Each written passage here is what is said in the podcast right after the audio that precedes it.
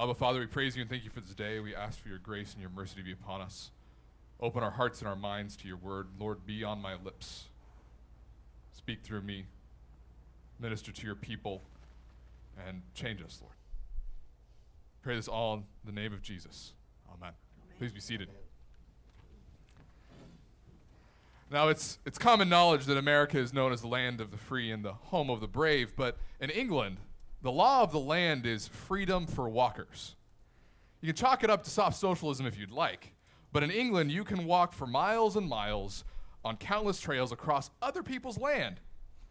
It's pretty cool, and, and I benefited, benefited it from it when I lived in England for a few months. I was able to grab a map, pick a destination, and just walk through people's land, and, and it was great. I was able to enjoy the idyllic countryside of England and go wherever I wanted. But here in America, we might not be able to walk wherever we want. We do, you know, appreciate our private property rights, but we have the most dangerous walk in the world. I'm not kidding. I Googled it. I was like, what's the most dangerous walk in the world? And Google said Angel's Landing in Zion National Park, Utah. Now, this is a picture of this, uh, this hike. And if you look at the bottom, you can see a person walking on that uh, ridge right there. That's a four foot ridge. And all that you have to keep you safe is a nice chain rail going not on the side, as you might think, but down the middle of the trail so you hold on for dear life. Now, I went there when I was young, and I wasn't able to climb the thing because, well, it was too dangerous. There's a lot of freedom around you when you're hiking on Angel's Landing, but you better walk straight ahead if you want to stay alive. If you veer off to the left or the right, you'll, it's obvious that, uh, well, it's not going to go well for you. Now, Christian freedom that we have in Christ is an amazing gift, but it's more like hiking Angel's Landing than it is hiking through the English countryside. It's demanding, can be difficult, and dangerous. Why? Why is it difficult? In, in our passage from Galatians this morning, we, we see two reasons for it being difficult. We see two reasons for our freedom in Christ about being a wonderful thing coming with great responsibility. Now, Paul says in verse 1, it's, it's an acclamation, it's a, it's a beautiful statement. For freedom, Christ has set you free. Awesome, I'm free. Great. But then Paul warns of two ways we can abuse that freedom. On the one side of the path, in verse 1, he says, Stand firm and do not submit again to the yoke of slavery. What's that? We'll learn more about that as we come, but we can, we can summarize it by saying uh, the yoke of slavery is trying to save yourself. So that's one side of the Christian's angel's landing. And the other side is in verse 13 do not use your freedom as an opportunity for the flesh. You're free, but don't treat it cheaply. That's the other fall you could fall into. So, freedom, Christian freedom is amazing and difficult. So, how do we enjoy it? How do we enjoy this freedom that Christ gives us? This is what Paul, in summary, says. Paul says that we are freed from sin to serve and love one another in Christ by walking by the Spirit. That's how we enjoy it, walking by the Spirit. And as we can see from these two precipices, the, this is no stroll in the English countryside. It's a journey, a pilgrimage fraught with difficulty, and frankly, difficulty that the Galatian church of Galatia was quite familiar with, and something they were skirting with great peril. So, to understand their struggle and ours, and the way to live in Christian freedom, we're going to turn to their story in brief. Now, the church of Galatia was planted on Paul's fir- first of three missionary journeys. It's a region of Asia Minor, and he came to this community uh, in great weakness, he says. Now, we're not sure what was going on, but he didn't come showing up all, you know, guns blazing, full of power and great rhetoric. He came, some th- people, some uh, scholars actually think he had some sort of droopy eye. Like, kind of looked ugly, honestly. Um, and so, either way, he, he shows up in great weakness. But God, through the power of the cross, he preaches through him, and he preaches Christ crucified. And the church of Galatia, these people in Galatia were converted, coming out of the kingdom of, of evil into the kingdom of God. They were converted and filled with the Holy Spirit. And they began to love and serve one another. They were Christians, they were little Christs. Now, after a while, Paul had to continue his journey of planting churches, and, and soon after his visit, he other visitors came along and began to tell un- more news. We might they would call it good news. We're going to call it not so good news. And let's call these people the teachers. Now, what did they teach? So they taught these Gentile Christians, so these Gentile Galatians, to be really accepted and fully a part of God's covenant community, they had to be circumcised and follow the Old Testament law. To be accepted, they needed to work for it. They needed to put in their two bits, if you will. To be holy, they needed the law. The teachers affirmed, yeah, you got Jesus, he's great, he was a really good teacher. And you got the Holy Spirit, yeah, he's good too.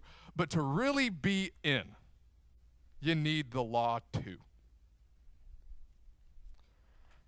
Well, when Paul caught wind of this, he was less than thrilled. If you've ever read the, the, the letter of Galatians, you know uh, that uh, some of his most vitriol language uh, comes at these people. Why? Why is he so frustrated with the teachers? Why is it such a big deal that they're telling the Galatians to get circumcised? What the teachers were really saying to the church of Galatia is that Jesus' death and resurrection were not sufficient to save them from sin and bring them into the family of God. They said Jesus was helpful, but they needed to add their two bits. They had to try to save themselves, and in doing so, they were treating the grace of God cheaply. We can see these two precipices as we walk across Angel's Landing. Friends, the Galatians had died and risen with Christ. They were filled with the Spirit. They had everything they needed. But now they stood on the edge. And they were given this choice. They were given this opportunity to continue to walk in the Spirit or to listen to these teachers who would lead them into death.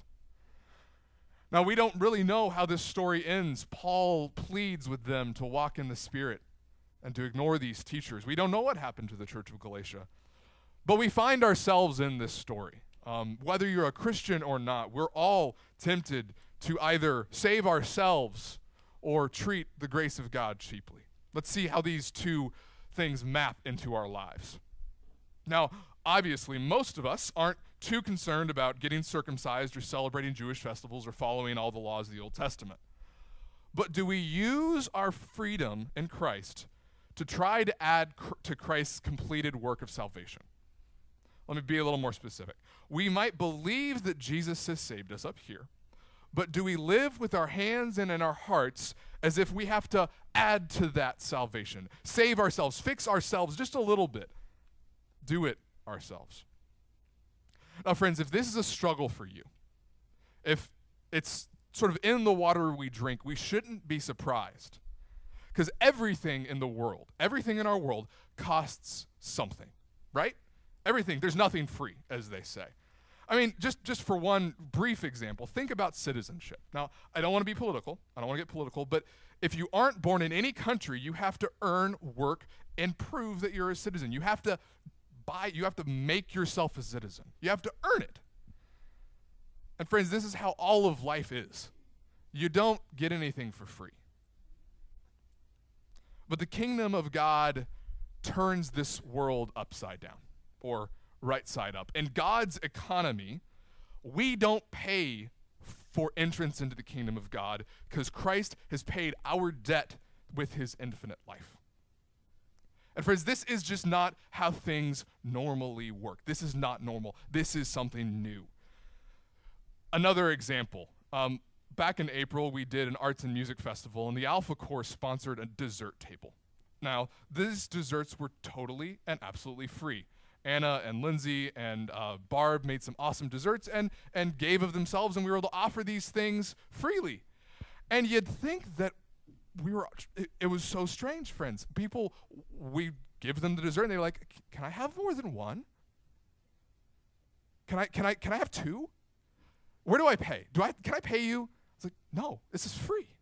They were flummoxed by the idea of a truly free gift. Some people felt guilty for taking it without giving anything in return. And friends, this is how we all are when it comes to the free gift of salvation.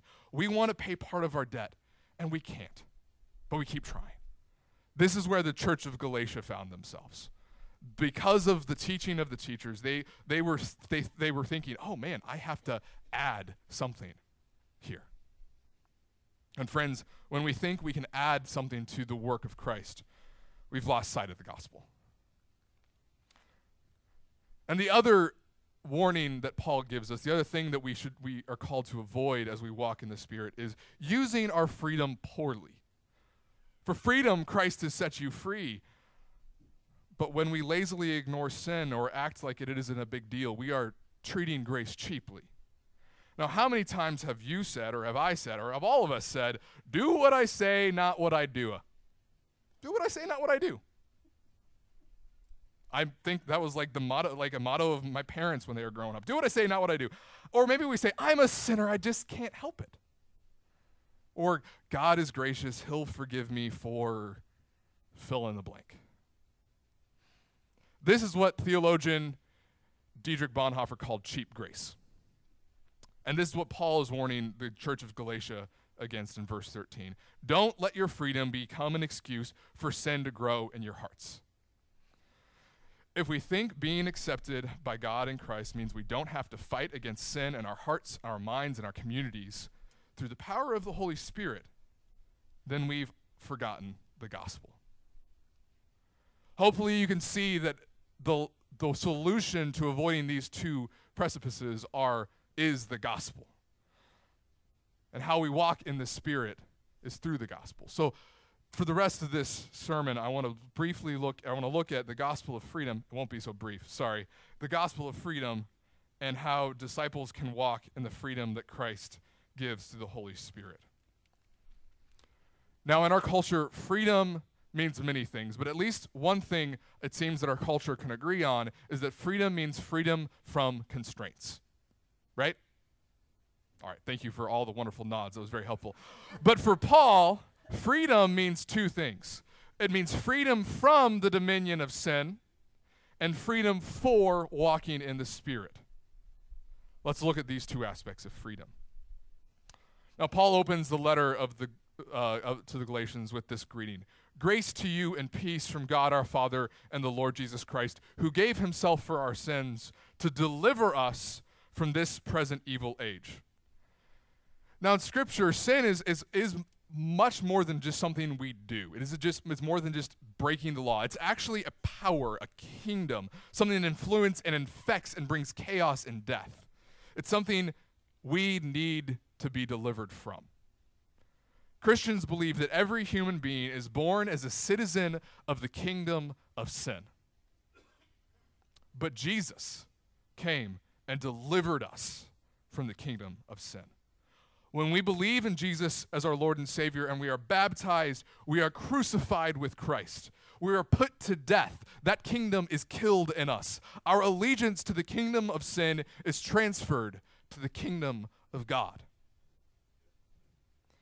And this is done apart from anything that we have done or can do. Paul literally says, You were dead and Jesus saved you. A dead person can't save themselves.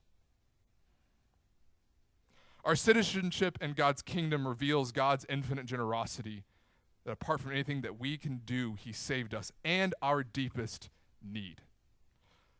This is the uncomfortable part of being saved from sin. It means that we're sinners. God saved sinners from the dominion of sin.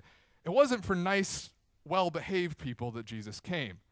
He said to the Pharisees, I came to save sinners, not the righteous. You guys remember Jesus' banquet parables? He took all the poor and homeless and brought them into his banquet, cleaned them up, gave them a robe, and why? Why did he do that? Because the rich and the good people were too busy for him. This parable reveals that only those who cannot save themselves are in the kingdom. That's something we need to ask ourselves. Do we are we too busy for God? Do we really think that we can save ourselves? Friends, the gospel reveals that we are freed from sin, which means we can't save ourselves. But God saves us because he loves us. So that is freedom from the kingdom of sin. What are we freed for? Paul tells us in verse 13 through 14 that we are freed by Christ to love one another in mutual service. In other words, as children of God and citizens of the kingdom, we are given the Spirit of Christ to become like Jesus, to love and serve as he did. Through the Spirit's work, we grow in family resemblance. Friends, the more we walk with Jesus as his disciples, doing what he does, the more we begin to resemble him as our older brother. And as we grow in family resemblance, we avoid using grace cheaply. We change, we grow, we don't sit still. Because the gospel of freedom frees us to act, to walk forward across Angel's Landing as witnesses to Christ's love in the Spirit. So, how do we walk? Friends, we walk in freedom by the Spirit, and we can see in Scripture that the Spirit gives us two reasons to walk a guide and a powerful stride. We're going to look at these things as we conclude. I keep saying we're going to conclude, but this is going to keep going, guys. I apparently want to conclude. The reason for walking, the two reasons for walking. Now, friends, why do we, why does anyone really go for a walk? Uh, my mom, my parents were in town a couple weeks ago, and my mom is training to go on a pilgrimage uh, called the Camino de Santiago in North France. And she braved this humid weather at 6 o'clock in the morning and only made it three miles because it's so stinking hot. But she's training. She has a purpose. She has a reason for walking. She wants to train and, and do this beautiful walk. So, why do we walk by the Spirit? What's our reason? Well, God's so generous, He gives us at least two reasons. We have an end goal and a more immediate goal. Now, the end goal is that we are walking to the new heavens and the new earth where we will see our Lord face to face. Christ is our end goal. Seeing Him, being with Him, being at home is our end goal. And this end goal energizes our immediate goal to walk as we walk, we sh- grow in Christ and we share the gospel of the, g- the good news of the kingdom of God with others. We grow in Christ and we share the gospel. That's the immediate goal. So we have an immediate, we have a long term goal. We need a guide. How do we navigate this walk without falling into self rescue or cheap grace? As Paul, uh, uh, uh as guide, Paul offers us uh, two ways of life, two pictures, if you will, in verses 19 and 20 through 23 the works of the flesh and the fruits of the Spirit. Now, these works of the flesh, as, as, we walk through the, the, the path through the path of life, we can look at this picture of the these fleshly works and, and ask ourselves, are we walking in these works? Friends, look at that list idolatry, division, resentment, anger, sexual immorality. Don't skim over it. It's so easy to just sort of see these things and feel maybe shame. Maybe we feel ashamed of the things we've done. Maybe we feel guilt because we know we are walking in these things. This list is grace. It's a mirror to help us see where God is calling us further up and further in to life in Him. It's a map. It shows us how we can where we can grow through the power of the Holy Spirit. And friends, let's just be honest. Like, let's be honest with ourselves. Don't hide these things. Because it's an opportunity for the Holy Spirit to come and heal us. And friends, think about this. In a world full of resentment and anger and unforgiveness and rage and full of the works of the flesh, what would our witness be like if we were just ready to repent? If when we messed up, we actually I'm sorry. Please forgive me. What would our witness be like if we w- walked in humility and said, We're sinners and we need God's grace and He's healing us? What a powerful witness. What a counter witness. Then there's this other picture, a picture of an abundant garden full of beautiful and luscious fruit, like the Garden of Eden before the fall. And friends, let's be pretty specific about this garden. These are not just ideal, abstract, awesome things that it would be really cool if we could be like. This is Jesus Christ. This is his life. This is a picture of every virtue and every eh, every virtue of in the way he lived. Jesus fully lived and embodied these fruits. So as we walk in the Spirit, the Spirit works these into us as we seek to purposefully cultivate them, cultivate love and joy and peace and patience and all the others. Because we want to look like Jesus. And friends, just to clarify, this isn't legalism. This isn't just another set of do's and don'ts. This isn't that. This is living into the gift that we are given. So, how do we cultivate the fruit and put to death the works of the flesh? Well, we need a powerful stride. We need to walk. And to make some metaphors real quick, um, and I'm in good company, Paul did it all the time. The fruit grows as we walk.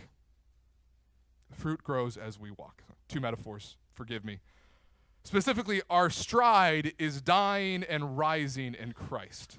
This is why Paul says in verse 24 those who belong to Christ have crucified the flesh. John Calvin defined this walk in the Spirit well when he said, The sum of the Christian life is denial of ourselves. And friends, there's one reason, there's one reason why this is the Christian life, and it's because it's Jesus' life. This is what he said about his own ministry in Mark 10 43 through 45. But whoever would be great among you must be your servant and whoever would be first among you must be slave of all. For even the Son of Man came not to be served, but to serve, and to give his life as a ransom for many. Friends, Jesus did it, and through the Holy power of the Holy Spirit, this is our walk. Dying and rising daily is how we cultivate the fruit of the Spirit and put to death the works of the flesh. It is how we love and serve one another and the world. And friends, think, think again about how this would look to the world. This strange and wonderful way of walking could look like what it could look like to others. Walking in the Spirit, actively dying and rising, walking in humility, denying ourselves, serving one another as a body of Christ, and serving the world. Truly living like Jesus. What a witness would this be? We walk with the Spirit. We have the reasons, the guide, and the stride. But, friends, we have to actually walk.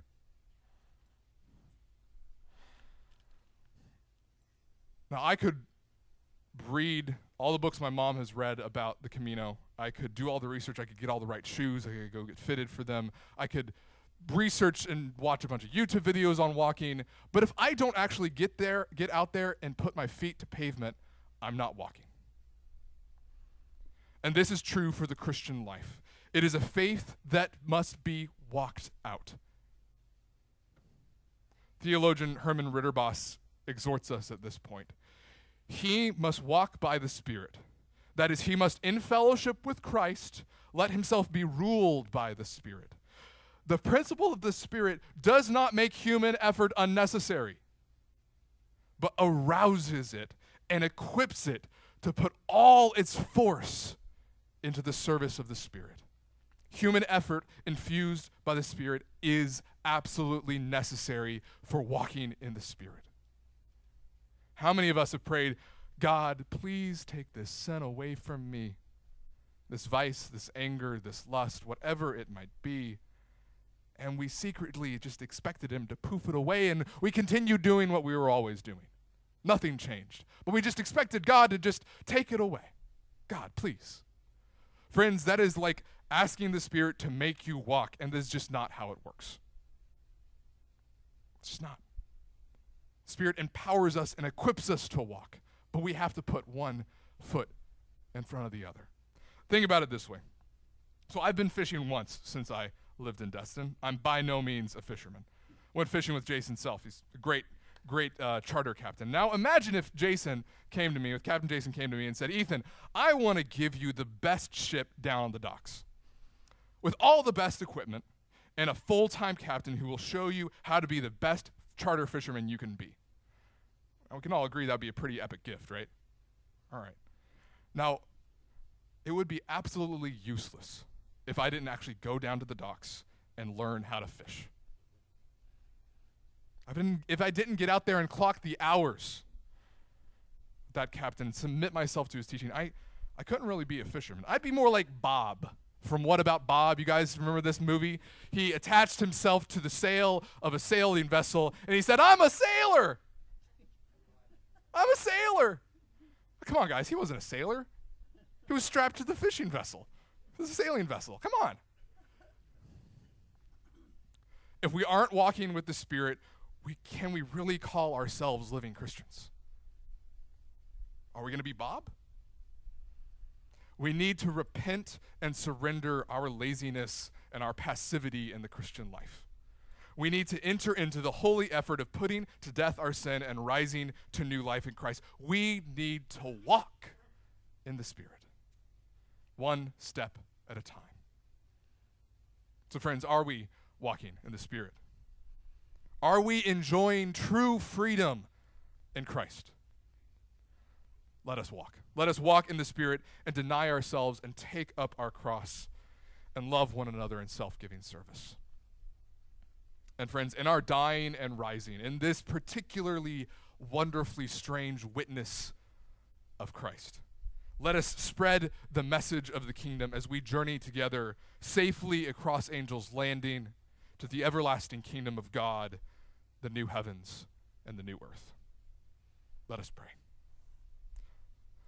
Father, thank you for your gospel. Thank you for the freedom that we have in you. We pray that you would fill us with your spirit and lead us to walk. Help us to put one step in front of the other.